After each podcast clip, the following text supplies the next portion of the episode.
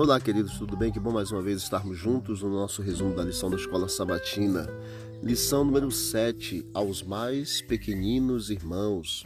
Então o rei dirá aos que estiverem à sua direita: Venham, benditos de meu Pai, venham herdar o reino que está preparado para vocês desde a fundação do mundo. Mateus 25, 34. Os estrangeiros registrados na palavra de Deus aqui eram indivíduos que tinham que deixar sua terra natal, talvez por causa da guerra ou da fome. A Bíblia menciona também os órfãos, que são crianças que perderam os pais devido às guerras, acidentes ou a algumas doenças. E as viúvas, que são aquelas que perderam seus cônjuges pela mesma razão dos órfãos. Por sermos gestores dos negócios de Deus, ajudar os pobres não é apenas uma opção. Devemos seguir o exemplo de Jesus e obedecer às suas ordens. A vida e o ministério de Jesus Cristo, que é registrado domingo, dia 12 de fevereiro, está em Isaías 61, verso 2, Lucas 4, 16, Lucas 7, 19 a 23, nos apresenta exatamente que no início do ministério público do Senhor, ele viajou a Nazaré, na região da Galileia. Essa era a sua cidade natal e as pessoas dali já tinham ouvido falar de sua obra, de seus milagres. Como era seu costume, Jesus então frequentava os cultos na sinagoga no sábado. E ele, por ordem de um dos rabinos, recebeu autorização para ler o pergaminho. E ele pegou e leu em Isaías 61, verso 1 e 2 que diz: O Espírito do Senhor Jeová está sobre mim, porque o Senhor me ungiu para pregar boas novas aos mansos e enviou-me a restaurar os, os contritos de coração a proclamar a liberdade aos cativos e a abertura de prisão aos presos e a pregoar o ano aceitável do Senhor e o dia da vingança do nosso Deus a consolar todos os tristes.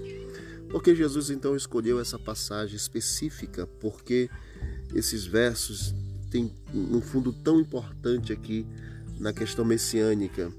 É importante nós atentarmos que Jesus queria mostrar a sua missão. O Messias veio para libertar os pobres e sofredores a maioria das pessoas acreditava na falsa ideia de que a missão do Messias seria libertar Israel dos romanos.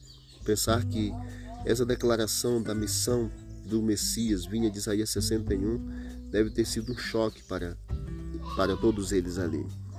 Os pobres geralmente eram desprezados pelos oficiais inescrupulosos, como cobradores de impostos, negociantes e até mesmo seus próprios vizinhos. Pensava-se que a pobreza ali naquela época fosse uma maldição de Deus e que sua condição fosse culpa deles mesmos. O amor de Jesus pelos pobres foi uma das maiores evidências de sua identidade como Messias, conforme visto na resposta de Jesus à própria pergunta de João Batista sobre ele ser o prometido de Deus. Ellen White, no Desejado de Todas as Nações, escreveu como os discípulos do Salvador, João Batista não compreendia a natureza do reino de Cristo Esperava que Jesus tomasse o trono de Davi e, com o passar do tempo, sem que o Salvador reivindicasse qualquer autoridade real, João ficou perplexo e perturbado.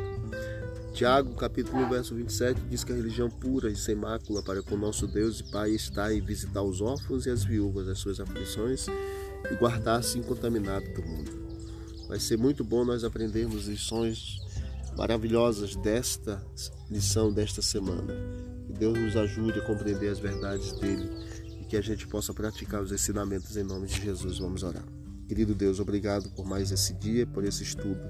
Nos conceda uma boa semana de estudos, uma boa semana de trabalho, de atividades e ajuda-nos, ó Pai, a colocarmos em prática tudo que vamos aprender aqui e seguirmos os exemplos do Senhor. Em nome de Jesus, amém. Deus abençoe a todos e vamos que vamos para o alto e avante.